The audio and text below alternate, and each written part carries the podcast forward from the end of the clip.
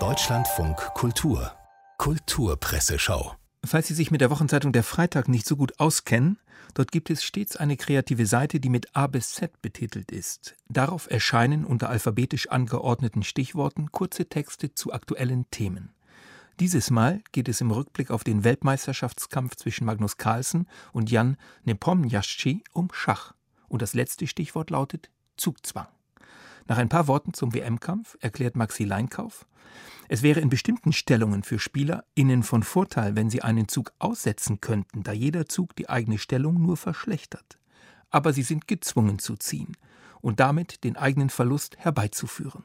Angela Merkel hatte Nerven, brachte dauernd irgendwen in Zugzwang, die EU, die SPD, ihre Gegner.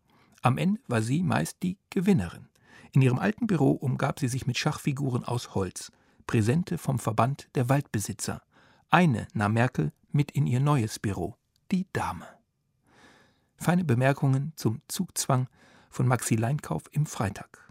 Und nun zeigt her eure Füße. Unter diesem Titel erläutert Sabina Paris in der Frankfurter Allgemeinen Zeitung die Inszenierung von Politikern und Politikerinnen auf Instagram.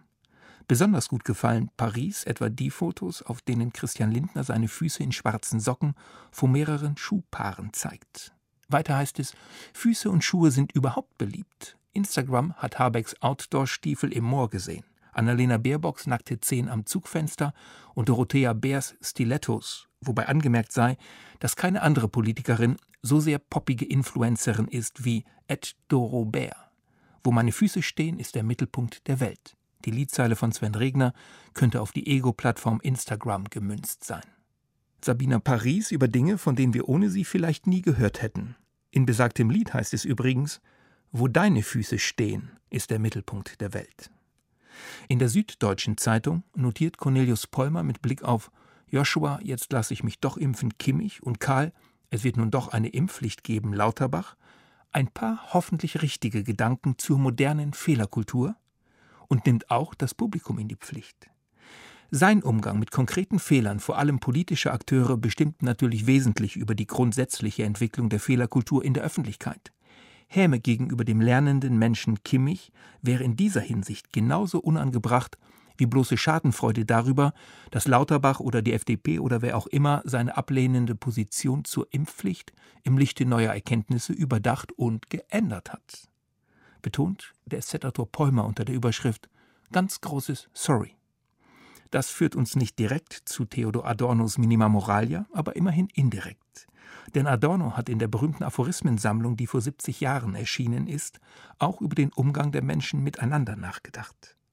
In der Neuen Zürcher Zeitung hebt Adorno-Biograf Stefan Müller-Dom hervor, Trotz seiner Zurückhaltung, eine Ethik des guten Lebens zu entwerfen, sind Adornos kritische Interventionen von der Überzeugung getragen, dass Änderungen zum Guten auch im negativen Ganzen der verwalteten Welt möglich sind. So spricht er nicht nur von Glück, von erfüllter Zeit.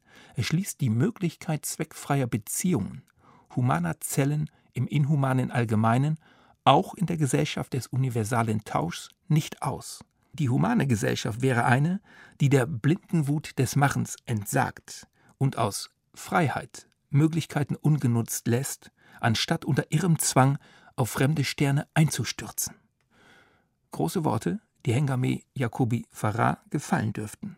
Die Kolumnistin der Tageszeitung bekennt, ich will keine Kinder, ich will keine Karriere, ich will bis an mein Lebensende ausschlafen, feiern, unterwegs sein, Geld verprassen, schreiben, meine Freundinnen zu jeder Tages- und Nachtzeit treffen, zig Crushes haben und meine Ruhe. Crush ist in diesem Zusammenhang offenbar ein neudeutscher Ausdruck für Verliebtheit. Das wussten Sie nicht? Nun, wir selbst mussten auch Google bemühen. Und deshalb stellen wir jetzt auf gar keinen Fall die Frage, die im Freitag als Überschrift dient. Sie lautet, wie blöd seid ihr denn?